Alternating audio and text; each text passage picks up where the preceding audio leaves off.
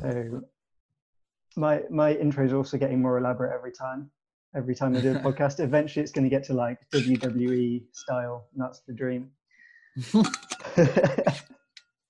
Are you ready to podcast? Yeah. Introducing John Cena. Cool. So hey everyone, and welcome back to the LAN Party podcast. Today I'm very excited to say that we've got the ultimate esports organism, Chris Smith.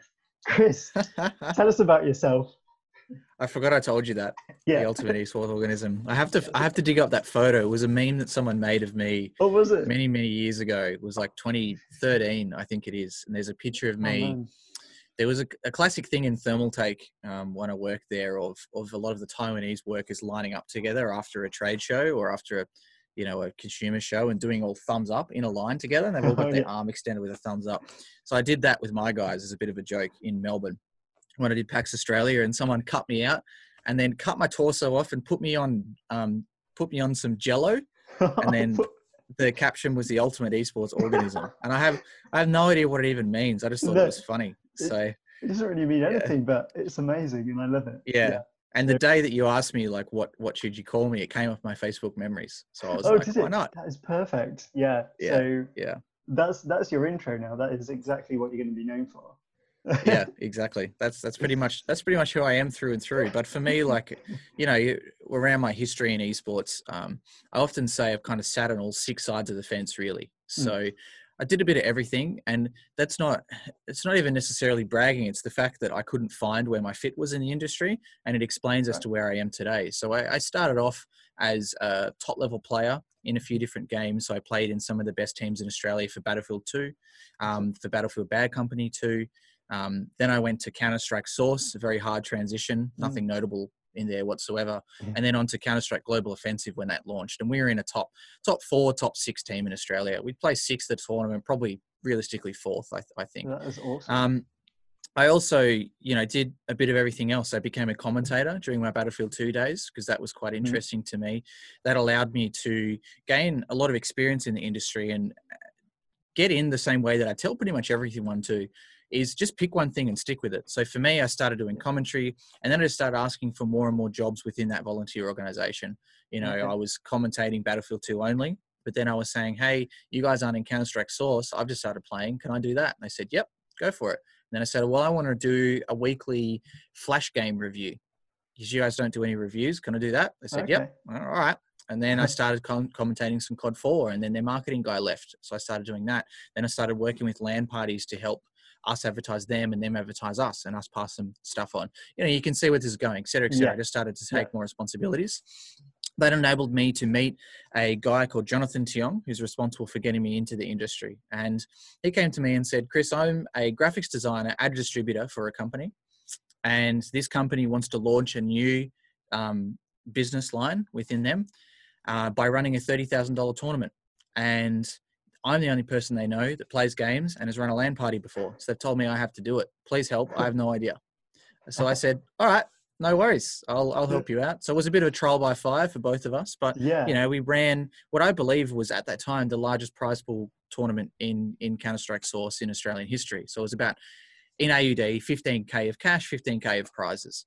And it was an online qualifiers or live finals. We had 7 teams at live finals. And we also tried to pioneer supporting teams to get to that event as well. So if you were the top 6 teams, you got $1,000 each to help with your flights and accommodation. And that's then team 7 and 8 got 500. So ran that.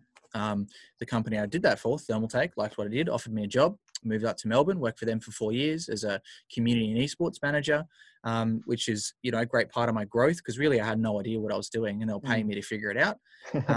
So I did that for 4 years, trade shows. I managed one of Australia's first professional gamers over that period of time. A guy called Jared Pig Krenzel was his sponsor and his manager, as was very common in those days. Okay. Was a semi-pro CSGO player during that time as well. Then started running my own Counter-Strike tournaments. I did the run them and play in them or run them and commentate them. Both things I would not suggest. A lot of hard work and you don't run a quality product if you do that. No, too much. And ended up leaving that. Went to leave the industry, but kind of half left. I went to study social work for a year. But over that time, I was a journalist as well for about a year and a half. Okay. Just doing news and reviews, smartwatches, smartphone reviews, audio, and just general consumer news. Yeah. Motherboards get released, etc.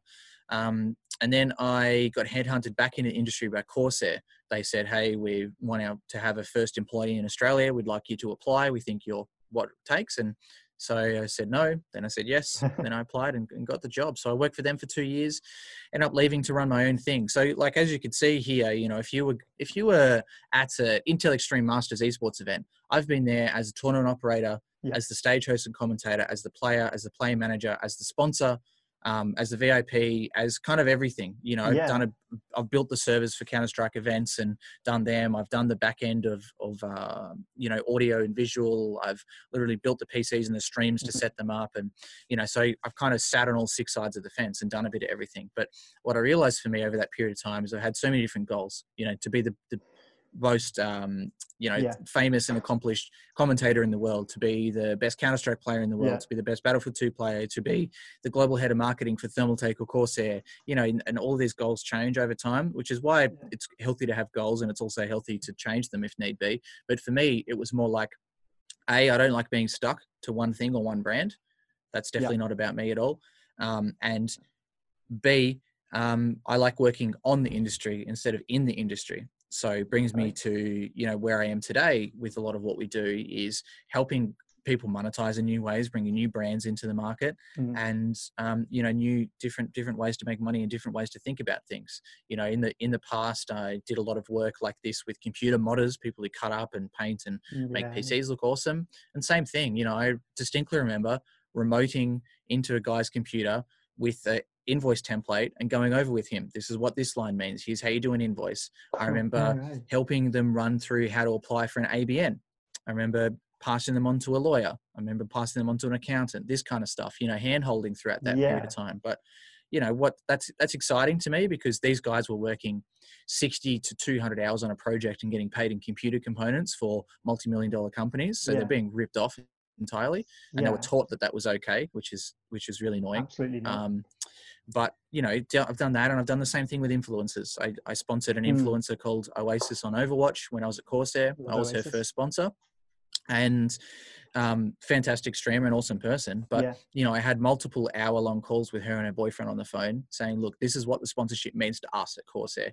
Here's how it works for you. Here's some examples of other people who have sponsors. Here's why we're paying you this much." And then when we sent them the contract, I was like, here's what the contract means line by line. Mm-hmm. You know, here's what the deliverables portion means. Here's what non-compete means.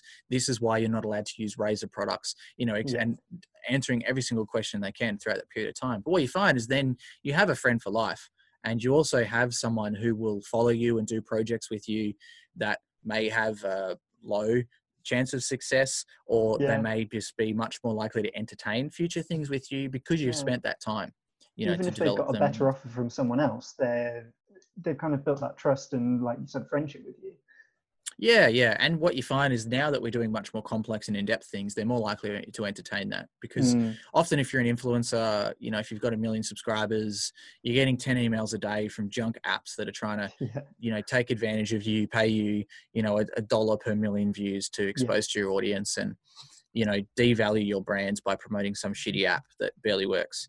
Yeah. So, you know, you've got a lot to filter out, and your defenses are quite high. So if you can use someone like me, and this is me justifying why we exist as a company. Sure. If you want to do a mass campaign with 200 streamers, that's probably not for us, because, yeah, we're much more personable. But if you want to do something real and tangible, let's say you've got a seed stage company, you want to partner with a massive influencer like a Keemstar or someone from FaZe, you want to provide them with equity in the company for promotion. Yeah, that's something we can help you out with. We've had those discussions before. We're working on those with some people.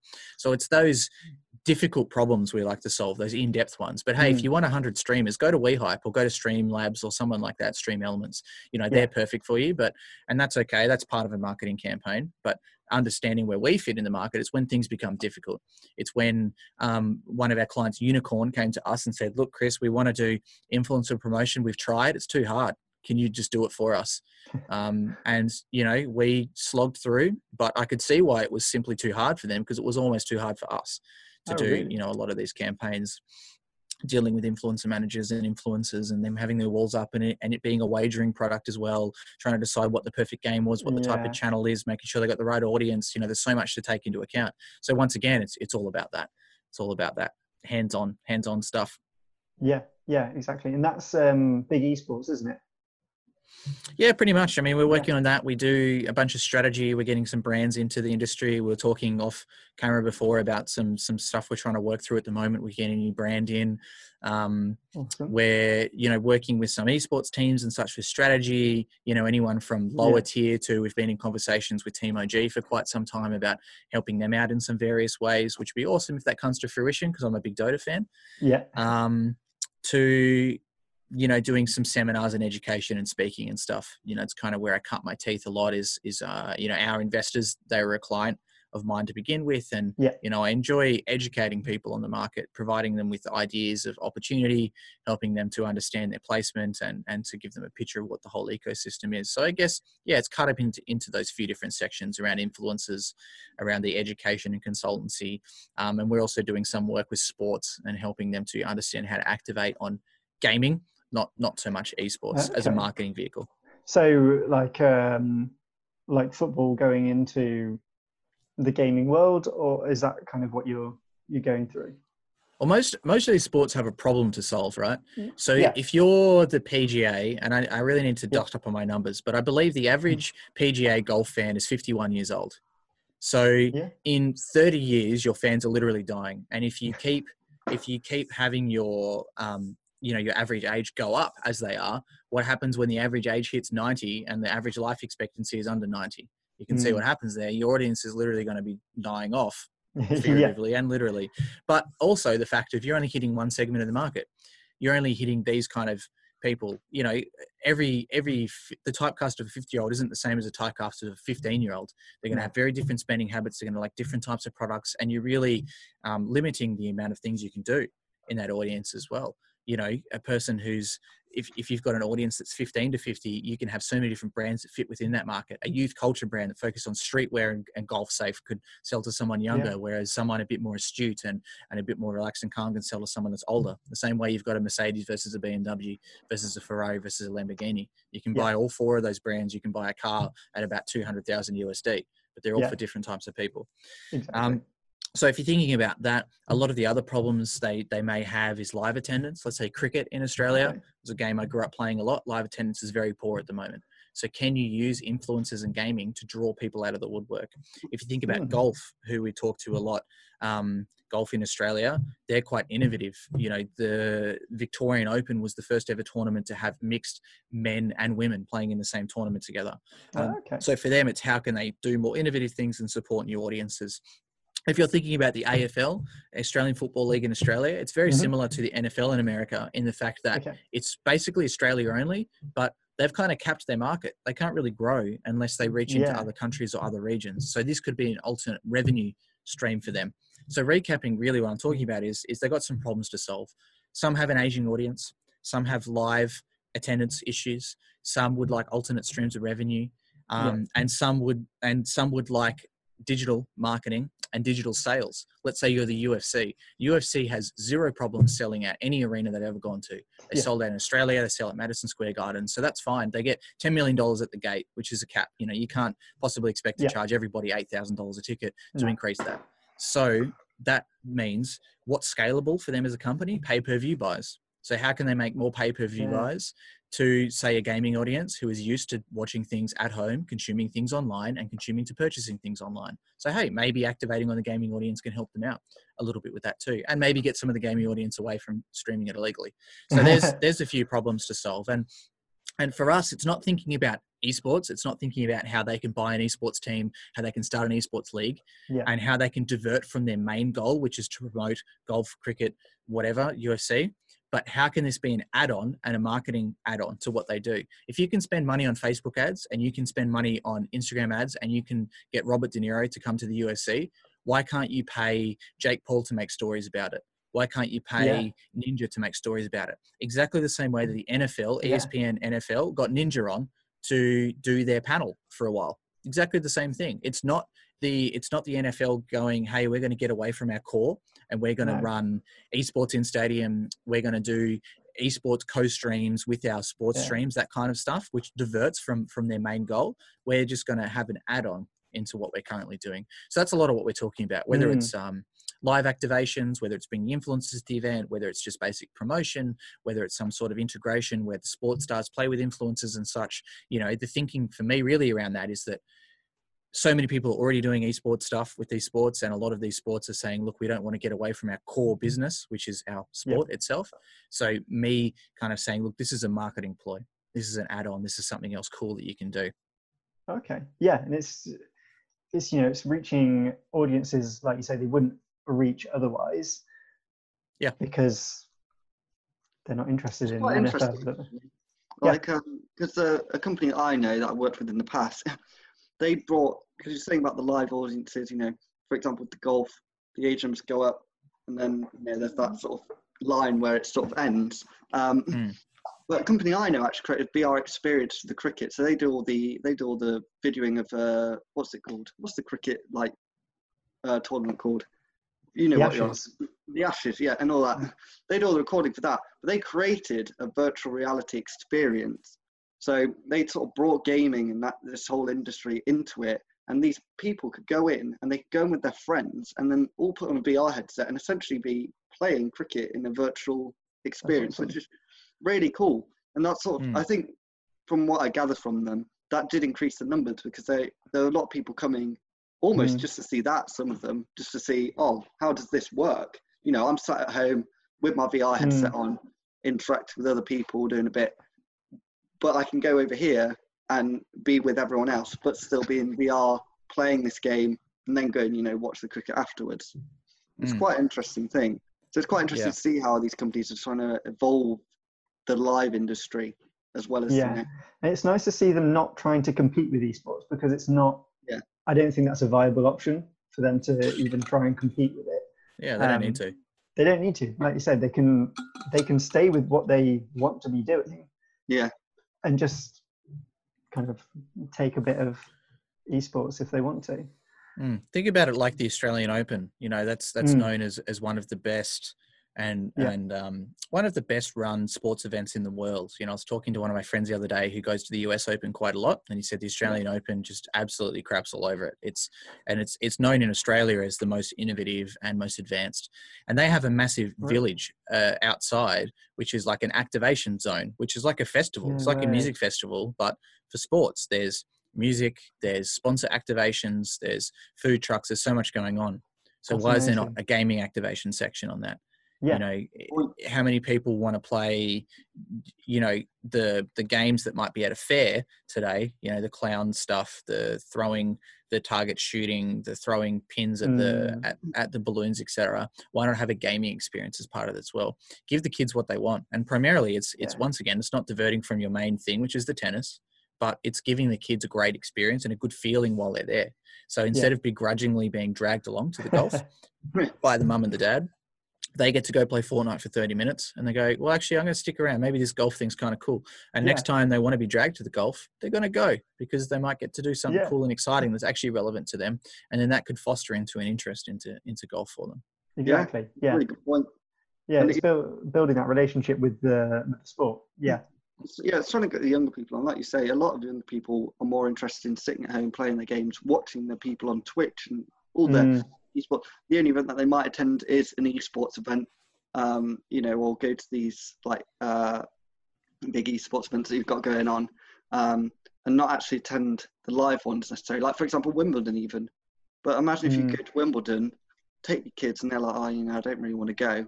But then again, there's like a gaming experience, or even again a VR experience. You know, they've got the hands, and you know, they're against their brother or their sister. You know, having a bit of a bash, like Wii tennis, but it's way high level. I think it's, you know, it's a very common misconception that gamers don't want to leave their bedrooms. And the answer to that I always say is they do, but it has to be a money can buy experience. It has to be something worth them going to. So there's no point, you know, people don't want to just go hang out at the skate park anymore necessarily because they've got Uber Eats at home. They've got air conditioning. They're comfortable and they can still talk to their friends through Discord, through Snapchat, through TikTok, through whatever platform they want, or hang out together in Fortnite or Dota 2, like myself and my mates do.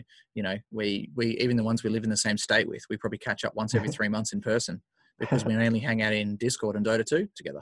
Yeah. You know, talk a bit of shit and have a bit of fun. So, you know, if you're thinking about that, if you're running a live event, what's your actual draw card for these people? Is it tier 3 live music from the local person on an acoustic guitar there that they're not really interested in?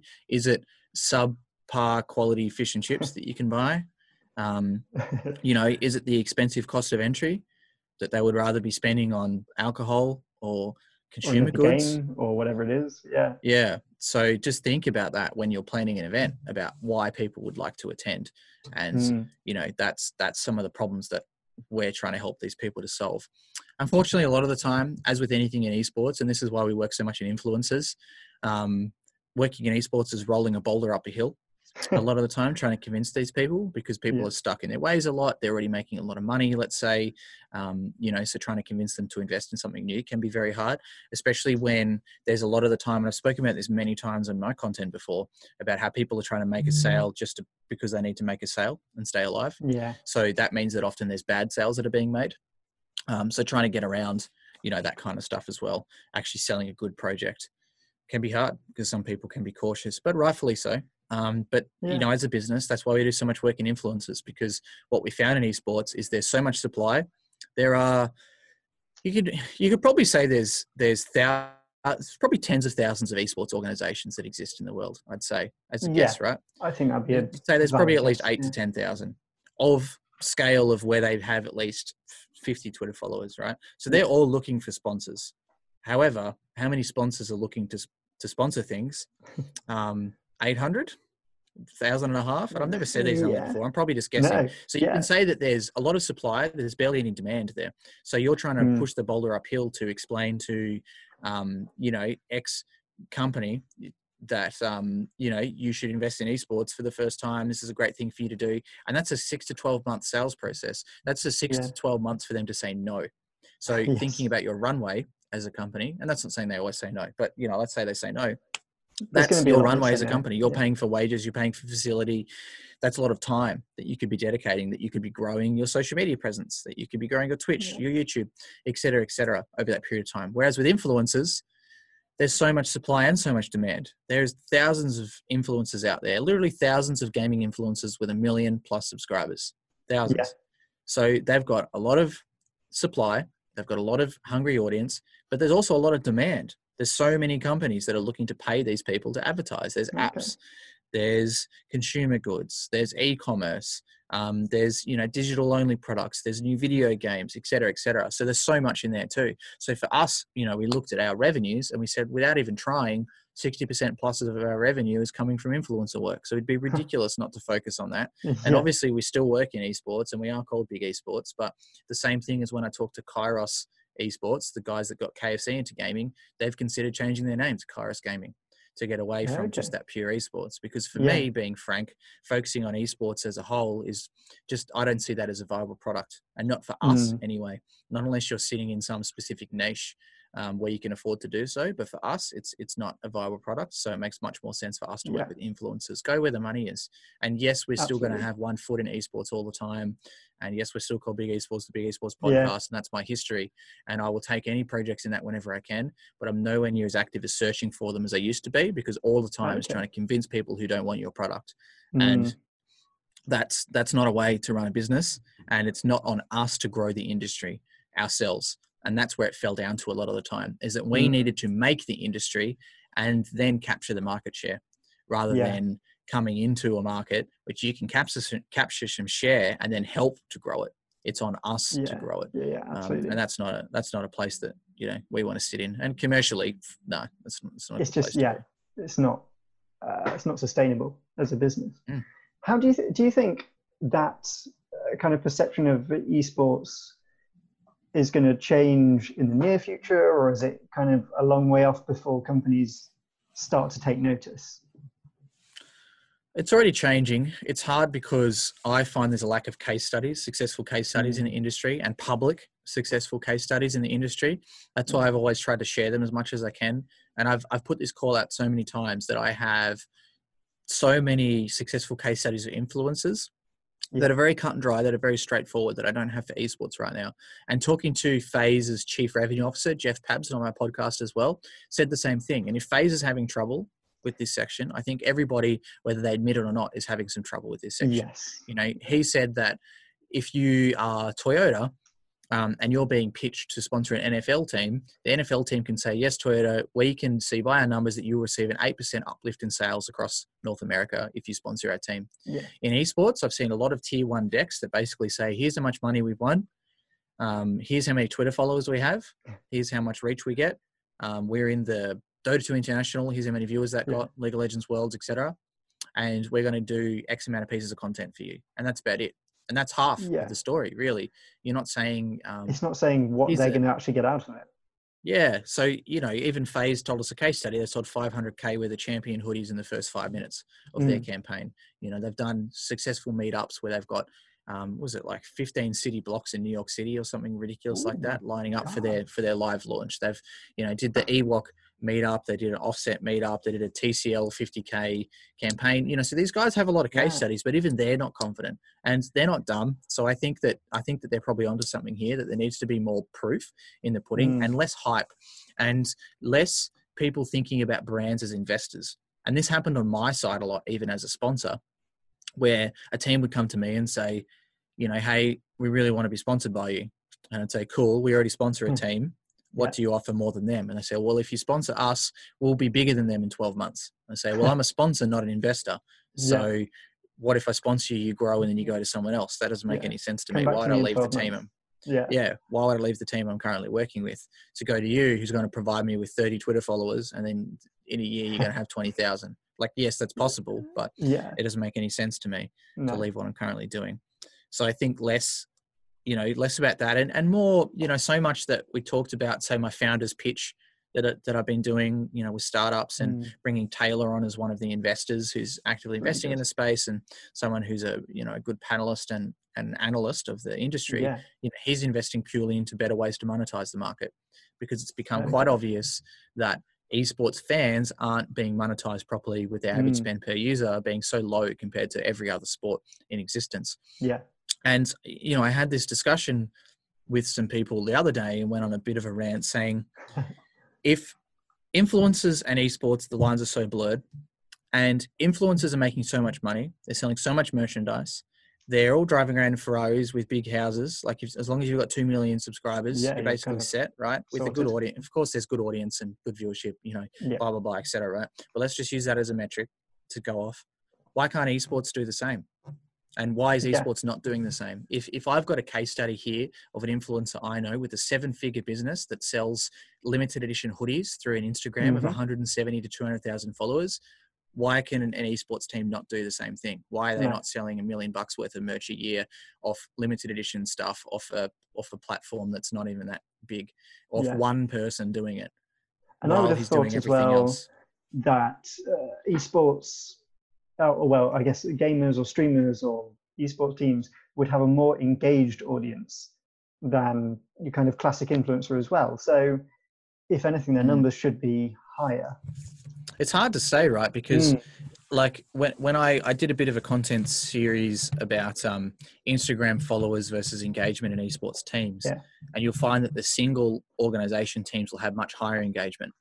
And part of that is because, imagine if you followed FaZe for Call of Duty Black Ops 2 like 7 years ago. Well, I don't play that anymore, so you're probably not active on there and you're probably not following them for much. What if you followed Team Liquid because of their old Dota 2 team, who are now gone?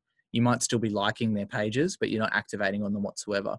What if you like an organization for a game they're in, like Smite or Paladins, that they don't have anymore, or Heroes of the Storm, which doesn't exist anymore? So that's where it becomes hard as well. So you obviously have a targeted audience because you have a general esports typecast, but in the same way you don't, because it's kind of like having a Twitter for tennis and soccer, you know, two very different sports. One's team, one's usually personal, 1v1. You know, they're played on different services with different types of equipment, with completely different brands and sponsors involved in them, except probably Nike and Adidas is everything.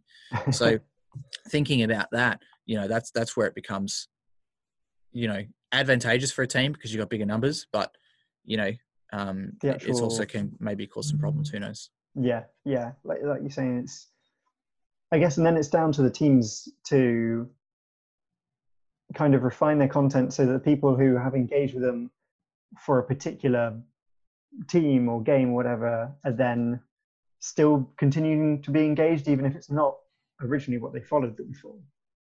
Yeah, I don't have the answer. I mean, people talk about this with like ESPN all the time. If ESPN puts on esports or Fox puts on esports, you know, people want to watch it. If the, like it happened here in Australia, an AFL team bought an esports team. The Essendon Bombers bought a team. They renamed it to Bombers. They started posting about it on their Twitter, and everyone's like, what the hell is this? Like, I follow you guys for AFL. I do not even care about League of Legends. Like, I actively don't want to see this on my feed. And I can't blame them. You know, if you follow an F1 driver, do you want him to be posting about tennis all the time?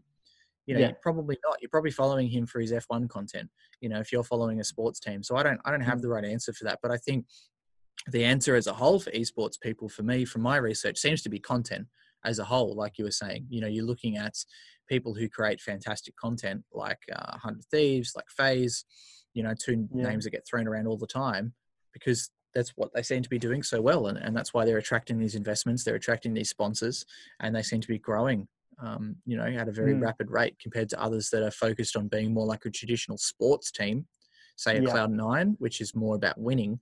You know, that's their identity, but how does that perform? But there's only so many people that can have that identity too within the market. There's so much more scope, I think, for, you know, for every 20 organizations that are about content, you can probably have one that's all about winning. So if I was to put people in categories, you'd think Team Liquid, Cloud9, Fnatic, winning, traditional sports team, esports, you know, stoic, been around for a long time, won a lot of tournaments. Anything about content, you've got people like 100 Thieves and FaZe, and then, you know, like 100 of these Fortnite organizations that exist now, like Team Kungana, like Raised by Kings, you know, et cetera, et cetera. There's all these that most people have never heard of in the traditional industry, but they've all got 100,000 plus Twitter followers, which is more than a lot of the tier 2 teams.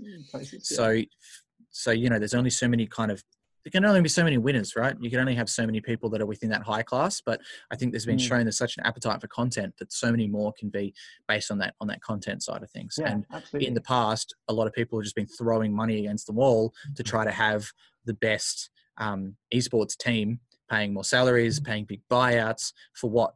To win a tournament that doesn't really gain you any more followers than some good content does, that doesn't get you much prize pool because you only retain 0 to 15% as the organization a lot of the time. Obviously there's alternatives sometimes, et cetera, right? So what are you spending your money on, and how is that benefiting you as a business, and what's your profit loss per game title and such? You know, I think Cloud9 came out, what was it, yesterday, 2 days ago? They said they lose between 1 to 2 million a year on their CSGO team. Did they? My God, that's insane. People are claiming part of it is because they have a coach, an assistant coach, a mentor. I don't know. They're saying they have too many staff. But still, even if keeping that into account, there's still a lot of money to lose for a business of any size per year on one single asset. You know, if your restaurant chain, if you're McDonald's and one of your stores loses 1 to 2 million a year and the others don't, well, goodbye. Yeah, it's like it's closing down. That's it. Yeah, it's weird. I've seen a lot of stats and financials within esports, and there's not a lot that I've seen where they're actually making a profit, not in terms of the esports teams or platforms as well. To be honest, there's one platform. I think it's I can't remember the name of it. There's one platform that's losing millions as well. Yeah, like esports mogul, they're spending a lot of money. Yeah, but, I mean, look, apparently Amazon loses money, so maybe Twitch. Yeah, there's always a few sides to that, right? Yeah. It's okay, they're relatively early stage in the grand scheme of business existence in the world. They've got time to scale. They are scaling. They're spending that money on growth. But for me, I guess a lot of my lens comes from being more risk adverse. It comes from being, you know, a company that hasn't really attracted funding. Like I say, investors, but it was more of an internal funding for us, and it was not a significant amount whatsoever. And we are cash flow positive, partly because we've got a very low burn. I pay myself minimum wage. For me, it's about the equity. It's about the growth in the company. It's about the opportunity. And it's that's why I come from that lens of, like I stated before, of not trying to make a sale just to make a sale, being like, is this the right thing to do? Because I'm set up in that position where I don't have that pressure to have to do that. I don't have to make the sale to keep the lights on. I've got emergency savings. I've got a company, and we know that in our pipeline, we've got a lot of massive projects that are starting, that are going to start being announced in the next few weeks. Yeah. But you could say from the outset, it's like, wait, Big's been around for a year and a half. What big announcements have you guys made? You haven't done a whole lot of stuff. And that's because we haven't needed to. I haven't needed to make that quick buck. I haven't needed to make that quick sale because we've been working on the proper campaigns that we would like to work on. So say, for example, with one of our clients now, we're being paid to do a scoping work for them to run their whole global influencer strategy, almost as like an outsourced employee, because they said to us, look, because of our relationship with you guys, we trust you so much that it's not going to be a, hey, Chris, here's 25 grand. I need 1 million views. Go and make it happen. Yeah. Like we do for some brands like NVIDIA in Australia. It's more so, Chris, here is our CPA, cost per acquisition. Here's your budget. Go nuts. Just tell us. Well, you need to justify to us what you're going to do. And when we say yes, you do everything. You're responsible for everything. You're responsible for paying for the influencers. You're responsible for the delivery on time. You're responsible for making sure it happens, that, you know, all of the beats happen. You're responsible for justifying why it does work, why it doesn't. And if it doesn't, provide us with a report, just like an employee would. So for us, that's what I've been working towards. And that's where I see a lot of us providing value. And that's why I said at the start around our justification as a business is not as these quick cash, massive projects with 100 influencers. There's plenty of platforms for that. And that's why people are developing those platforms. For me, it's when things are really hard to do. It's when you need someone to get hands on. It's when you need that relationship and you need to be able to talk things through with people. That's where you have an advantage. But hey, that's why we're working a lot with Kieran, who I've done a bunch of content with. You know, he's likely to be working much more closely with us this year. And that's what he is really good at. Kid made 300 grand in a single month at 17 of signing influencer stuff, which is great. This is amazing. Why you need to work with these people in business that can do both sides. You know, for me, that's not where my passion is and that's not where my experience is, but for him that is. But it's the opposite, you know, the opposite side of the coin for him. You know, he wants some help with some mentoring and scaling and how do you hire staff properly and, you know, how do you attract investment and pitch people better and that kind of stuff. How do you install processes? You know, these are the things that we're good at. So that's why, you know, that's when a good business partnership comes together. You find what you're good at, what you're not good at, and then you find someone to complement you. You find the people who can, fill in the gaps. Exactly. Yeah, definitely. Yeah, exactly. And that's, you know, that's why Google buys people all the time, right? Google's like, oh shit, we can't make a video platform to save our life. Video.google.com was a piece of trash. They're like, well, why don't we just buy the best one? Let's just buy YouTube. And they did. And now it's fantastic. It's awesome. And it's sorted out. Yeah. That's really interesting. And, so kind of, because influencer marketing and the kind of influencer space, although it's been around for a while, I still think it's kind of like a Wild West situation. Yeah. Like no one really knows these influencers. Like you say, some of them can become influencers overnight and they're not really sure how things should be run. And I think that's where companies like you really come into play, because you're helping manage it without just being like, give us this much a month and like you said, we'll get you 1 million views and that'll be there's a lot of crap managers out there. I can say that very confidently now after trying to work with a lot of people over the past year or two to do client campaigns. You know, there's a lot of inexperienced managers and a lot of the time, not the fault of their own. They're just mates with someone who's blown up and they're managing them, or they're disingenuous, think they can rip off people and just take 15, 25% cut just for being an email filter when emails come in, and then they do a poor job of that. And you know, it's the same as I remember listening to a podcast many moons ago about what happens when your kid's band starts to get bigger. And often they're managed by the parent and they've got good will, but they don't know what they're doing because they've never done a tour before. They've never booked a venue before. They've never worked with promoters before. They don't know any of that kind of stuff. So yes, they have goodwill in mind because it's their son or their daughter and they want to see them succeed, but they also need to have the humbleness to go, well, maybe I need a bit of help. Maybe we need to work with some other people to help us out there. And that's, you know, what happens a lot of the time too, where, you just get managers that, you know, I'm hyper aware all the time of not being another shit agency that puts ourselves in the middle just to take 10, 15% because we exist. I'm always trying to say, what kind of value do we add and why are we here? Yeah. Which is once again why, you know, I was talking about before, that this is where we fit when the problem is hard to solve or it's very specific. when you need to reach out to people and you need a relationship to build a campaign that lasts over several months with someone, it can't just be standoffish. It can't just be, you want me to tweet once more? That's an extra $1,000. You know, you want me to do this? It's extra money. You want me to come to a meeting? That's $200. You want, like, you know, it's transactional based. It needs to be that friendship based where we've, you know, we started off a relationship like that with an influencer. And at the end, they did 3 pre-rolls for us for free because we're able to explain to them the meaning behind the whole project, the viability of working together in the future after this, and the massive commission that you could earn with proven results in the past for other people as well. And saying in the end to this person, look, I don't want to argue about the bullshit anymore of $1,000 for this tweet, $500 for this pre-roll. I want to work with you to make $50,000 in commission. So can we stop talking about that kind of thing and how you're worried about you might have to tweet 2 more times, and let's just focus together on building something in business together and building something awesome. And gets through to some people, doesn't to others, but it's kind of the way that we do a lot of stuff. But like you were saying, definitely the Wild West, because you know, some kids on TikTok are getting 200,000 followers overnight, and then where the hell do they go to? They don't know where to go to, and rightfully so. They're not told how to manage things. You don't learn that stuff in school, you know. And there's unlimited managers out there. 16 years old. And there's unlimited agents out there that are Pokemon collecting right now.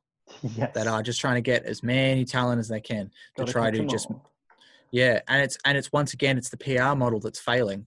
Where if you look at a lot of the large PR agencies globally, this is happening especially in Australia, they're losing clients, they're churning senior executives, because a lot of PR agencies are being caught out in the fact that they're in the business of signing as many retainers as possible and then hiring as least amount of staff possible to look after those retainers, and then spending the minimum amount of money on those staff as possible to look after those retainers. So it's a numbers game. Let's say you sign a retainer for $200,000 for the year.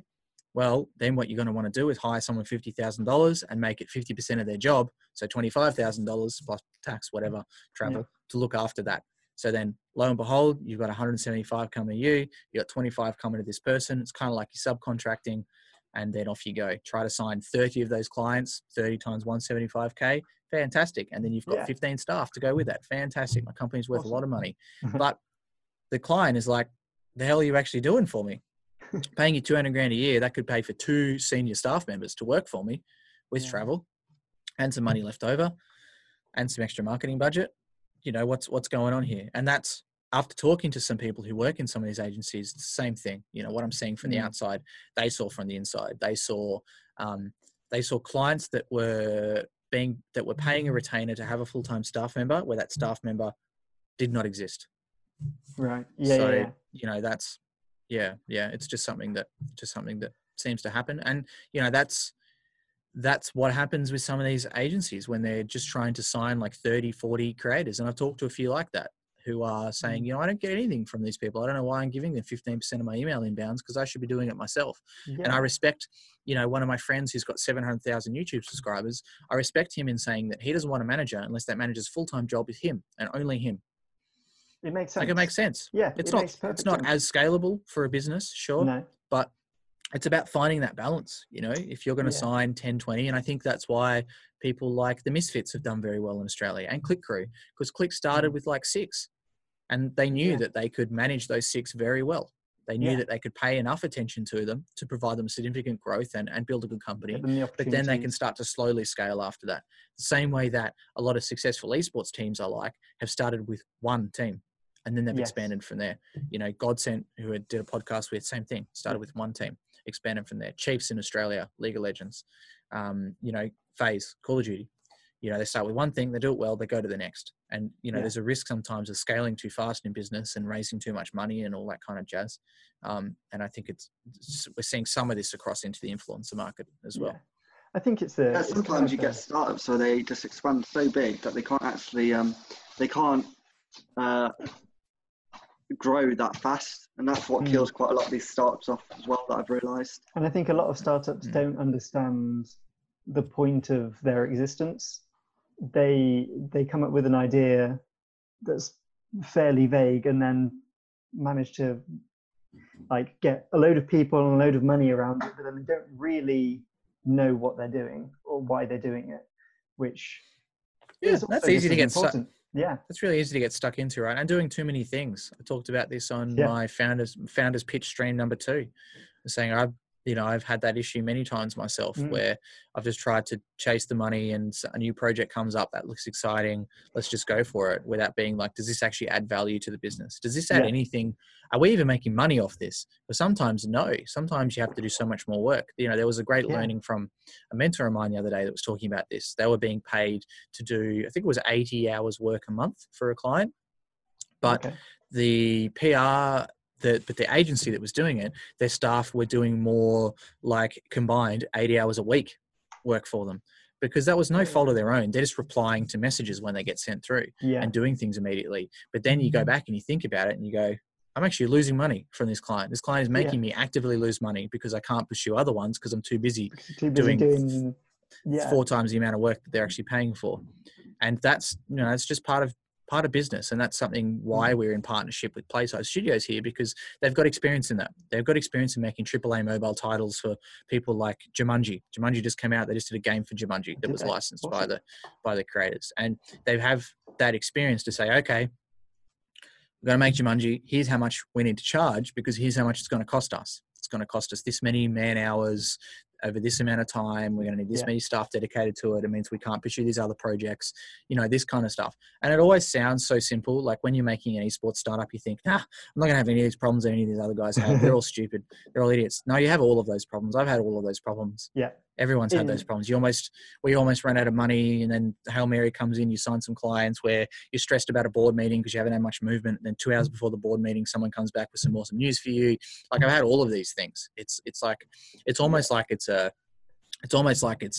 universe playing a crazy trick that has to happen, that all of these problems. It's almost a rite of passage, isn't it? These things always come up, and it's like, you have to go through these to really understand that these things do happen. Think about and it's humbling, right? Think about jiu-jitsu that I do. When you start as a white belt, which I am at the moment, you just get choked out by everyone all the time. It's so humbling, but you have to go through that. You have to be the person who gets submitted 20 times in 5 minutes to then be the person who can actually teach that onto other people. Like that's all part of the passage. You don't become a black belt without being a white belt first, and then 10 plus years of training a lot of the time. Yeah. So, you know, that, It's that physicality. It's why you start sparring from day one in jiu-jitsu. It's why, you know, you do a lot of the training, and usually you turn up 1 to 3 times a week to get better. And it's why it becomes so addictive, because there's so much to learn. It's so exciting, but there's so much payoff. You know, if you run a startup successfully, the payoff is $5 million in your pocket. I think that's pretty good payoff. Yeah, if you do jiu-jitsu successfully, you can feel that advantage coming on. Because even for me as a white belt, when I first started, you know, getting smashed all the time by everyone, you sometimes think, I'm not getting any better. This is ridiculous. No. Everyone's still beating me, until a new person comes, and then you roll against them and you go, holy crap, I just submitted him 5 times in 5 minutes. So you're like, okay, so now it's starting to make sense. And you do similar startups. Often I will think, man, I'm so useless. I don't know what I'm talking about. I don't have any skills or experience, until someone comes to me with a problem. And then sometimes I catch myself halfway through the explanation of how to fix it and go, shit, I actually do know something. I actually do know something. I do have some value. I do know what I'm talking about. This is crazy. Yeah. I remember I was quoting some study with 6 numbers, and halfway through I went, shit, I'm a nerd, but you know, I've convinced myself I know what I'm talking about right now. But you know, for me, on the tangent, it's just about being open and honest. And it's about saying, look, here's what I think. It's about saying, I don't have a fully formed opinion on this. This is what I've seen. Or it's about justifying, this is why I have this info. Like the PR agencies, you know, I might got some shit for saying that, but it's part of saying, look, I've identified this from the outside as a brand. I felt this, and I've talked to some people who've worked in top ones, and they've also confirmed this. So this is why I have this opinion. It's not just the fact of, you know, they're flat because I think so. Counter-Strike is a dumb game because I said so. You know, and they're obviously very basic stupid examples, but you know, that's saying, I always try to walk through that thinking, or if it's an opinion, state so. Exactly. It makes a lot of sense. That's awesome. I want to roll back quickly to kind of working more with influencers, and how that works. And you mentioned earlier about some influencers, and some you're working with at the moment, kind of are accepting of equity as well. How does that kind of conversation start? So like most influencers are doing pay for play, right?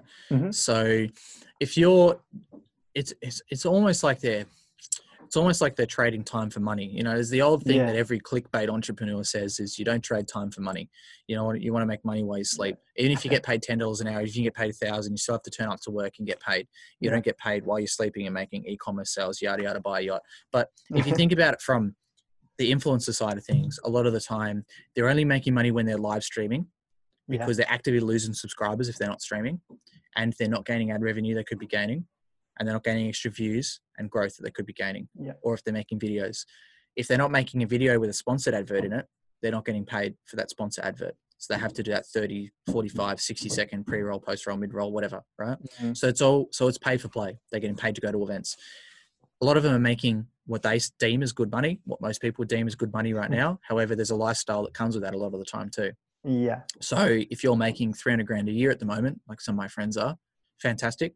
What happens if you have scandal, people don't watch you anymore, if you don't feel like creating content anymore, and it dries up. So I have an example of a guy I know fairly well, 300,000 subscribers, made a considerable amount of money during the CSGO skin gambling, skin betting era, but just fell out of love with making videos. He didn't want to anymore. He didn't have any passion for the game, didn't have any passion for making videos. Right. What does he do? Never had a normal job. Never ran his own sponsorships because he had a manager. Yeah. What does he do? So thankfully he was lucky enough to be able to then edit videos for other YouTubers and become part of that industry, right? But if you don't have that, what do you have? Say you don't edit your own videos. A lot don't. Makes sense, because it takes a lot of time. They pay someone $50, $100, $150 bucks to go do it for them. Yeah. Yeah. So what happens in life after content creation? The same thing that what happens in life after sport, after esports, whatever. So the answer to part of that is, okay, do you own part of a company? If you're a massive influencer and you can enact change, instead of being paid $50,000 to promote a seed stage startup, can you be paid $10,000 and $40,000 worth of equity? Can you then be really bought into that company to help it to grow with your audience? And then you can reap dividends over that longer period of time. If they attract investment, go public or sell, can you then own that portion that gets paid off to you? You know, et cetera, et cetera. There's something you have ownership in. And what I see a lot of the time is a lot of influencers, they'll start to create their own business when their channel is already on the downturn. Their views are going down, their sponsorship deals are going down, their public favor is going down, and they go, well, now's the time to make a business. Yeah, no, you need to look at something else. Now is not the right time to make a business, because I understand that it's very exciting when there are a lot of brand deals are coming in and you're exploding and you just hit 1 million subscribers, everything's so busy. I got to make more content. I got to stream more. I got to do more meetups. I got to do more sponsored things. You know, I got to keep growing, but also I got to collab with Ninja and I want to grow, like et cetera, et cetera.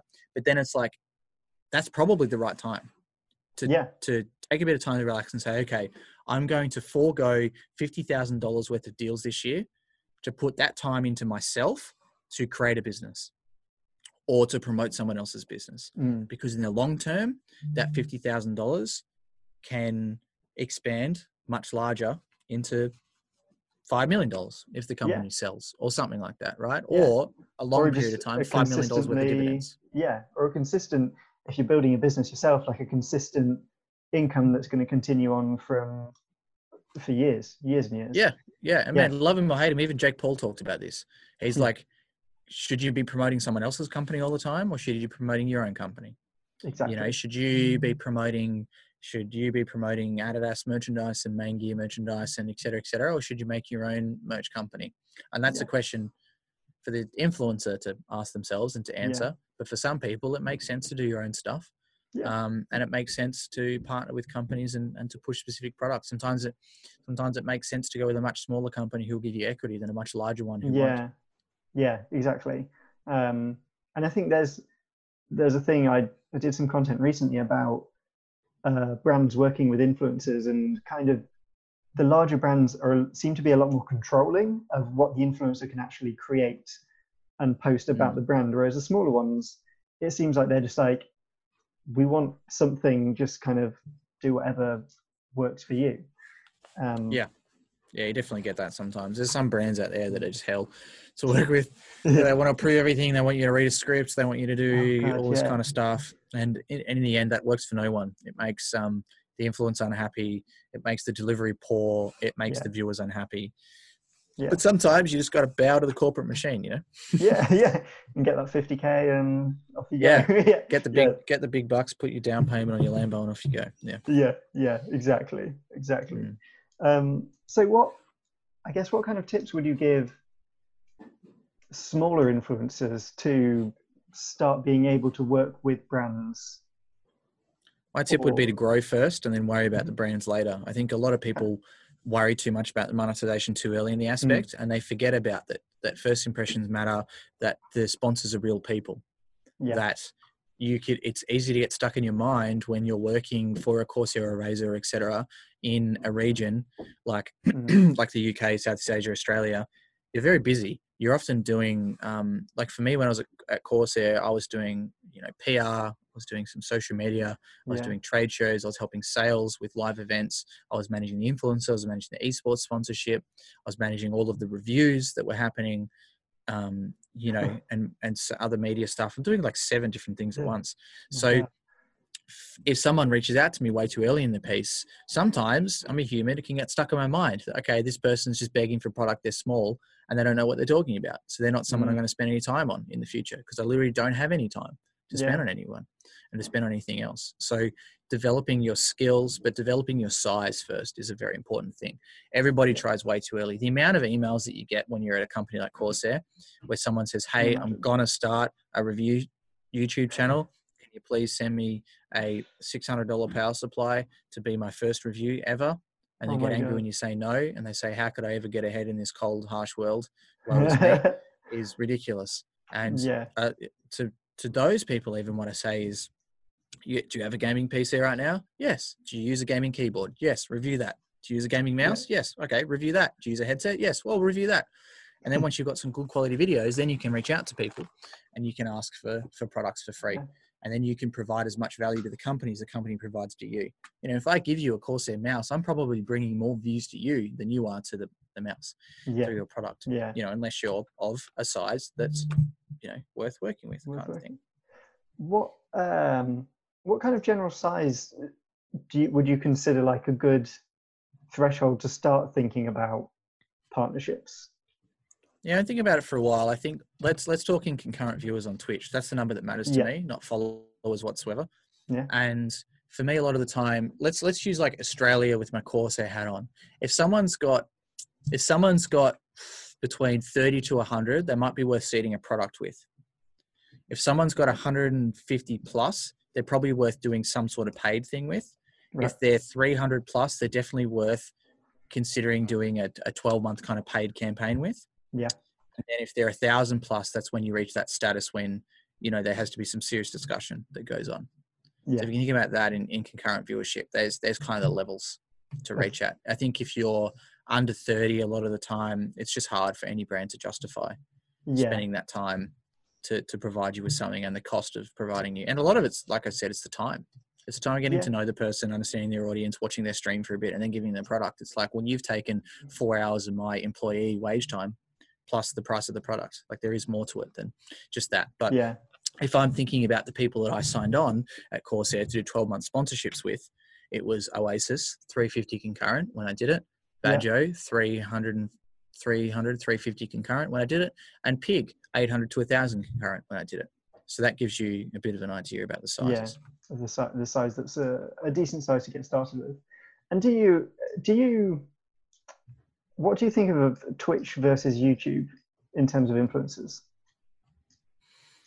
Do you mean like the content wars, people being paid to do stuff, or like what platform you should focus on? Just what platform would be best to focus on?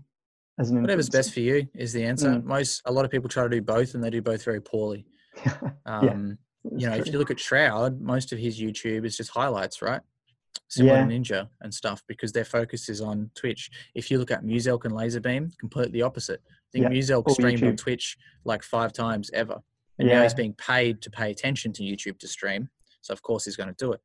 But, mainly focus on YouTube. So really it's just about what, it's the same as like what you were talking about before, is about understanding for your business, what your offering is and what your product is. And if your product is entertaining live streams, you don't need to put a lot of effort into, post-production YouTube videos, because it's not who you are and it's not what you're about.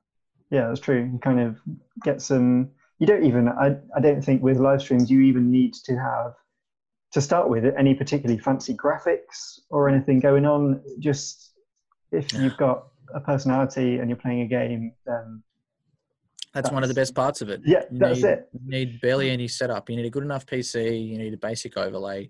You need a Twitch account. Off you go. Yeah. Think about Tyler One. You know, he puts effort. Definitely puts effort into overlays and stuff. Yeah. But they're not like high-produced, high-quality graphics. But that's part of that's on purpose because that's his brand. Think about it's probably not even a great example. Think about a guy called Shook On 3 who used to be a pro-ish Halo player. Mm-hmm. Started becoming famous because he would rap on stream, and when people would write in the comment, when people would write something in the chat, he would put that into his freestyle rap he was doing. But now, for the past couple of years, he's been traveling around the world, primarily in Australia, fishing on live stream, going to Bali, Thailand, all that kind of stuff. That's he has zero amazing. Production value because it's live. It's on his person when he's in Thailand on a scooter. Yeah, so you can't have. There's no overlays. There's nothing. So he's reading the chat, but he's very engaging. He's having a good time. So it doesn't cost much to set these kind of things up. The same way, you know, old buddy Joe Rogan says to start a podcast. Just get a microphone and do it. That's how you start a podcast. That's what we're doing. That's what we're doing right here. The change to streamers going from Twitch to Mixer. Twitch to Mixer. Yeah, that's an interesting one, right? Because you don't have that base load of audience that. Can replenish, because no matter who you are, you've always got people leaving you, right? Like people will follow Ninja for a day, a week, a month, a year, 5 years, whatever. But at some period of time, most people are going to leave. So then how do you get more of that audience in? Do you have a base load you can draw from? Twitch? Yes. Twitch has a base load of people who are going to Twitch going, okay, I just want to watch anything to do with Fortnite. And I do this sometimes with Dota 2. I go on there and go, okay, I want to watch anything with Dota 2. Click on a stream. No, not that one. I want to watch something English. No, not that one. I don't want to watch an influencer. That one. Yeah, it's a tournament. Yeah. It's a tournament and it's on Twitch and it's Dota 2. Tick the box. Let's go. If that was on Mixer, I would have never found it. If that was on YouTube or Facebook streaming, I would have never found it. So you don't have that baseload of people who are leaving and then coming. And if you're good enough, your baseload of people leaving is going to be lower and coming is going to be higher. So there's always, over your lifetime of people who've discovered you for the first time and are leaving you, they're always going to be both going up. Right? Yeah. But you want more people discovering you than they are leaving you. I can't remember who explained this to me. It was a while ago, but it made perfect sense. But if you're on Mixer, they're relying on you to bring the people across to their platform. But then do those people stay around? Do they start going on to other things on Mixer? I don't know. It's hard to say. I think part of it for me is what does Mixer offer that Twitch doesn't? And at the moment, I feel like a lot of the marketing is, hey, we're Twitch, but we're not. Whereas, I mean, YouTube gaming seems to be kind of the same as well, right? So the question then is, you know, if you want to release like a Tesla copy, like what are you doing that Tesla aren't? You can't just say, hey, I'm Tesla, but I'm not. You can't just say, hey, I'm Logitech, but I'm not. Yeah. Like you need to have some point of difference in what you're offering. You need to be like, you know, Cloud9 versus FaZe. FaZe is like, we're all about wearing Gucci and swaggering out and playing Call of Duty and drinking bottles in the club and making awesome content, where Cloud9 is like, we're the best, we win everything. You're like, okay, they're two teams, they're different. Yeah, two teams competing in the same place, but they're very different things. It comes down to brand again, really. Brand, marketing, all that good stuff. And I think with Mixer, if you decided you wanted to use Mixer over Twitch for whatever reason it is, I think that's where other apps become particular of importance, like YouTube, like TikTok, like Instagram, to drive that traffic to your stream. Yeah, and and people are saying the discoverability on Mixer is easier. So while there is a lower base load, if you're a smaller streamer, you're more likely to be discovered. So you're more likely to hit, let's say, like the possibility. What's like the thing they say in business? It's like, you know, high risk, low reward, you know, medium risk, medium reward, etc. So on,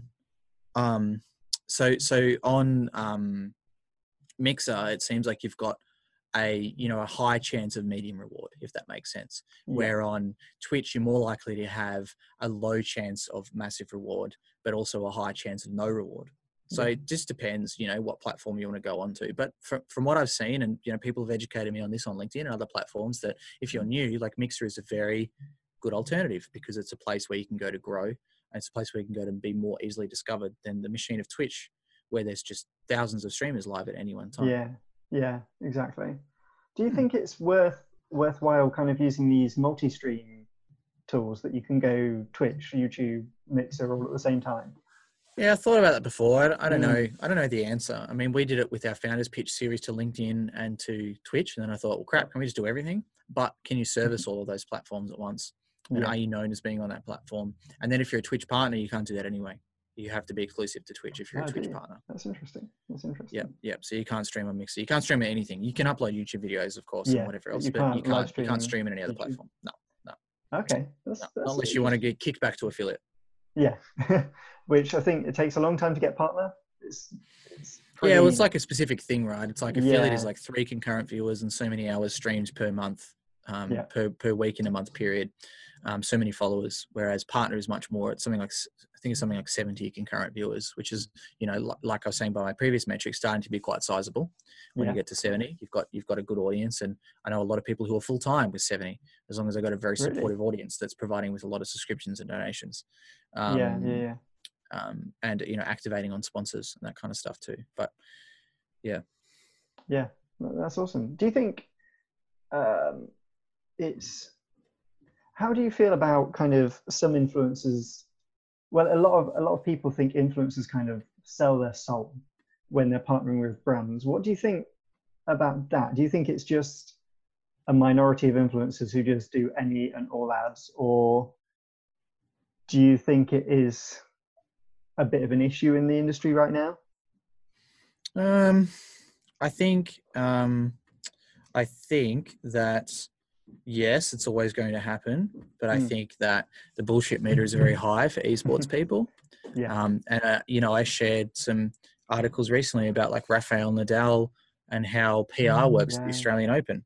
That if you want to do a meeting, if you want to do a meeting, or you want to do your newspaper, right? And you want to meet with Nadal to talk about him being at the Australian Open, you are kindly suggested, kindly required, that, you know, goes for no longer than 10, 15 minutes. Sure, that's fine. He's a busy guy. He's very famous. He's got a lot of followers. Yeah. But one of your questions has to be about his sponsor. There has to be a picture of his sponsor in your article. And there has to be a picture of him with a backdrop that has a logo of his sponsor in there. And you need to ask him at the end, you know, what he thinks about X sponsor, and he'll reply to you about that. So there was an example of like some champagne that a tennis guy was sponsored by. And they were like, oh, how do you relax? And he's like, well, when I relax, I like to relax with the best drop of, you know, it's so stupid. And for anyone who's in the gaming audience, like you're laughing about it, the same thing. Yeah. People are like, come on, man. You know, it's, and they make jokes of that in esports where influencers will go, like we work with a guy called Bajo Pants who, you know, we did a 12-month deal with him in PLE. And I sponsored him at Corsair when I was there too. PLE is a PC retailer, and Bajo's performed exceptionally for them. But his ad is hilarious because he brings it up on stream, and literally all you can see on stream is his face, and everything else is logos everywhere. And he goes, "This is an advertisement. PLE is the best ever company ever. Go and buy stuff from them." Guess what? It works, awesome. But it's a big joke. You know, and he did a big joke. He did a skit where he was talking to himself about Corsair, but his other self was calling it Corsair. And he was like, no, Corsair. They're like, yes, Corsair. And then like just back and forward, like just stupid stuff like that. And it's like, we make jokes of things like that where people, you know, put TM in their tweet. They're like, you know, go buy G Fuel TM. It's the best ever gamer fuel TM ever, you know, trademark kind of thing. But, so I think that, you know, the bullshit filter is quite high. And I think that a lot of the time people who hate on influencers are similar kind of people who will hate on Instagrammers, that will hate on people on TikTok, that will hate on LinkedIn because they're not utilizing the platform for themselves. It's very easy. And I had this discussion the other day about some people who are complaining and said, look, if you're not adding value to it, I don't see why you think you can complain about it. If you're just sitting back and then watching and judging other people, if you're complaining about an Instagrammer who only posts pictures of their booty, but they're making $3 million a year, like who are you to complain about that? There's an audience that wants to see that. And are all of those 5 million followers that person has, they all idiots? Like, do they not deserve to consume what they enjoy? The same way that people say, oh man, you watch people clicking on a screen. That's dumb as hell. And then we say, well, you watch people throwing a pigskin around and tackling each other in small shorts. Like, for some people that's stupid. But there's an audience for everyone, as long as people like it. My favorite thing is when people tell the market that the market's wrong. Yeah, like that's, you know, they say TikTok's dumb, and it's, okay, but it's got billions of viewers. Yeah, like if you're gonna call them all stupid, that's our future. Sure. Yeah. So you raise those kids. So good luck. But, yeah, exactly. What do you think? Yeah, so there's always going to be sellouts, and there's always, you know, there's FTC guidelines around hashtagging ad and that kind of stuff now, and they're getting much more serious about that. They're getting very serious. You know, there was a court case in Australia not too long ago about some other stuff as well, with an influencer and a cafe or a restaurant and stuff. Mm. So yeah, the market will figure itself out. Like that's always what's happened in the past, right? And Jamie Skiller, who's the guy who I follow, gave me the idea to only wear black shirts. He works for Esports Mogul and had a couple other jobs. And he posts about this a bit where people say today is like the worst time ever to be alive. No, it's actually the best time. Yeah. If you look at historical data, but also like, you know, TikTok's ruining kids the same way that you look at articles in the past that TV was ruining kids, that radio was ruining people and giving people brain cancer. Like you go back in the past, there's always skeptics. The market will ultimately decide what happens in the end. And if the market right now is saying, we love TikTok, well, if you're a brand, start making TikToks. Like there's no way as a brand you're going to have any advantageous thing if you try to sit on your golden stool and say, no, TikTok's for peasants, that's not about me. That's fine. Someone uses TikTok's going to overtake you. Exactly. And the brands are still using Facebook heavily or something like that. We only do Facebook because TikTok is rubbish. I work with a lot of people. I had someone once come to me, and they came from a tech company in Taiwan, and they started working with them in Australia. And their first question for me is, "What tech magazines should we advertise with?" Really?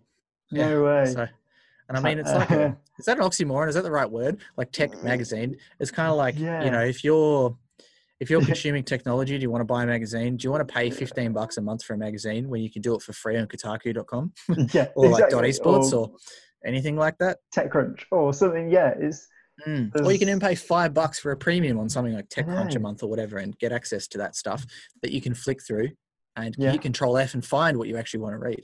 You don't have to go through. Get notifications when something new comes and you're not waiting around for it. Yeah, that is really confusing. I think we'll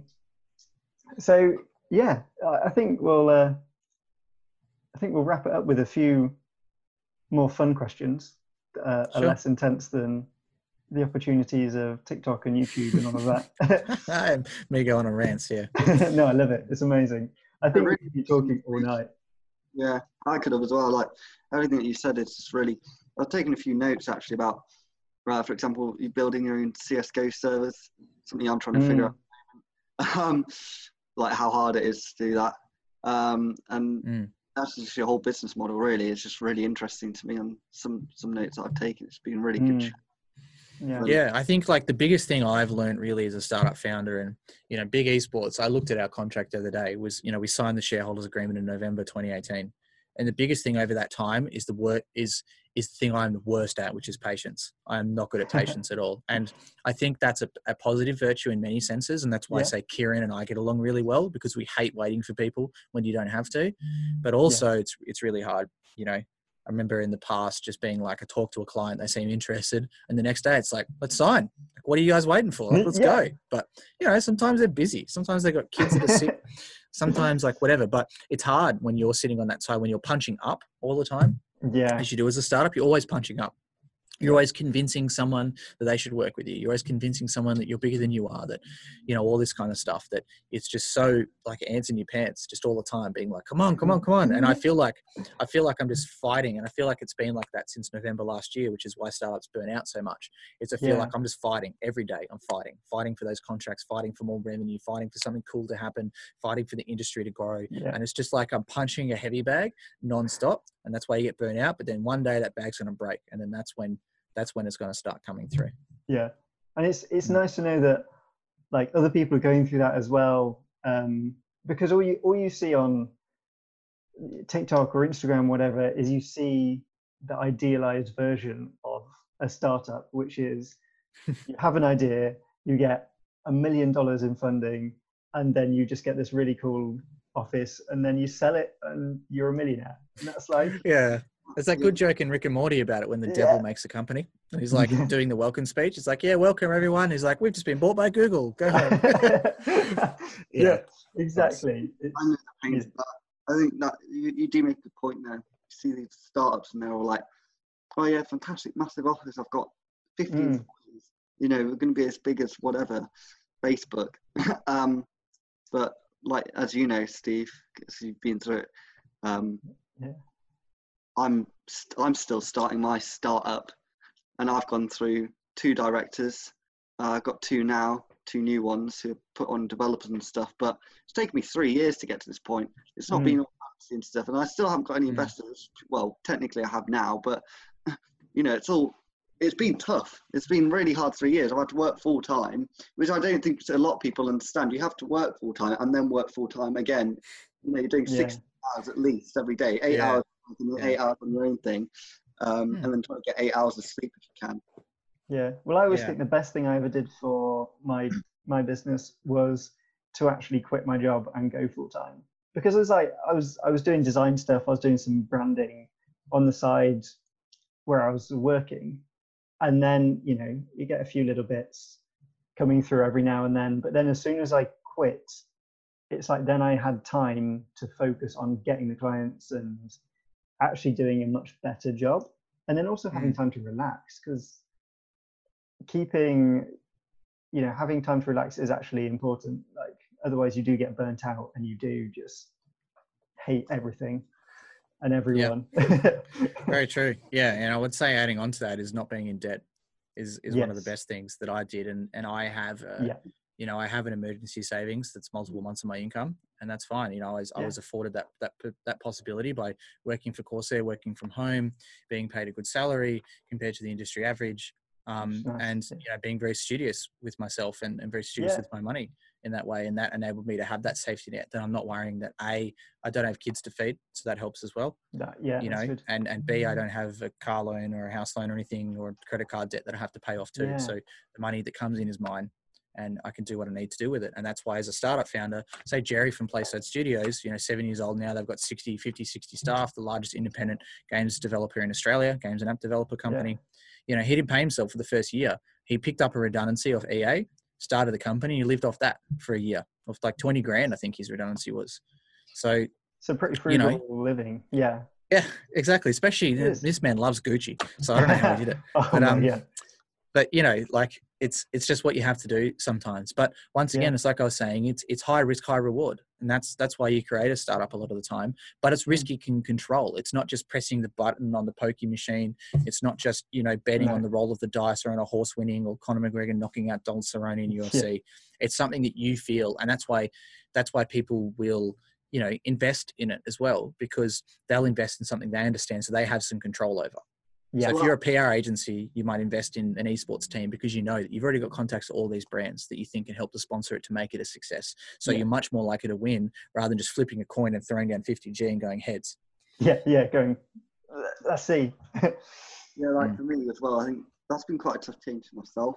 I was a contractor and I was earning $1,600 a month, and now I quit about 2 or 3 weeks ago, I think. And I'm having to pay myself, I'm living off like 400, 500 a month.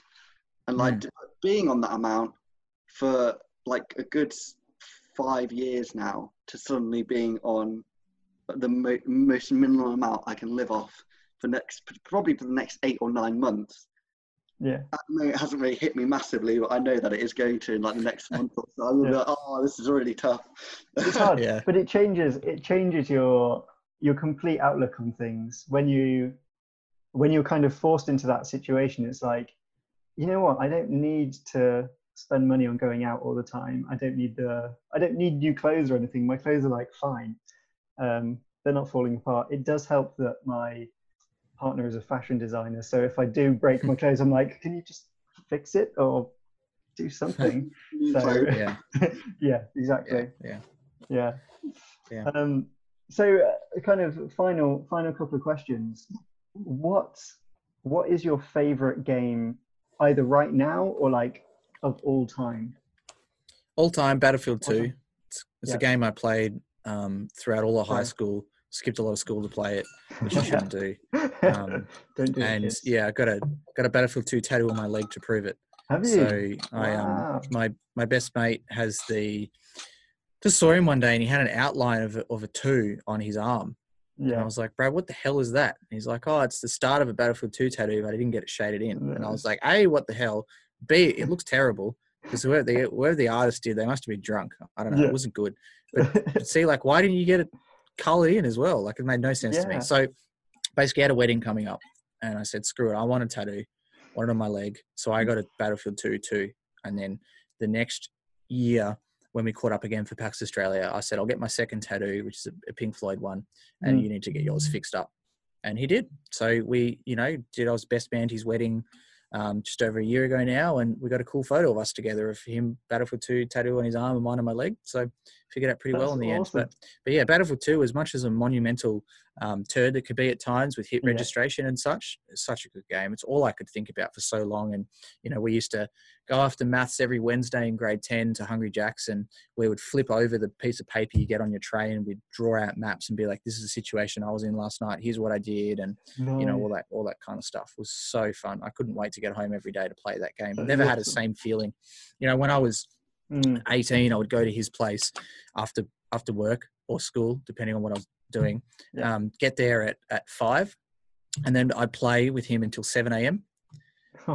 And then go to sleep, wake up at 1, play again until 6, and then drive home. Oh my God.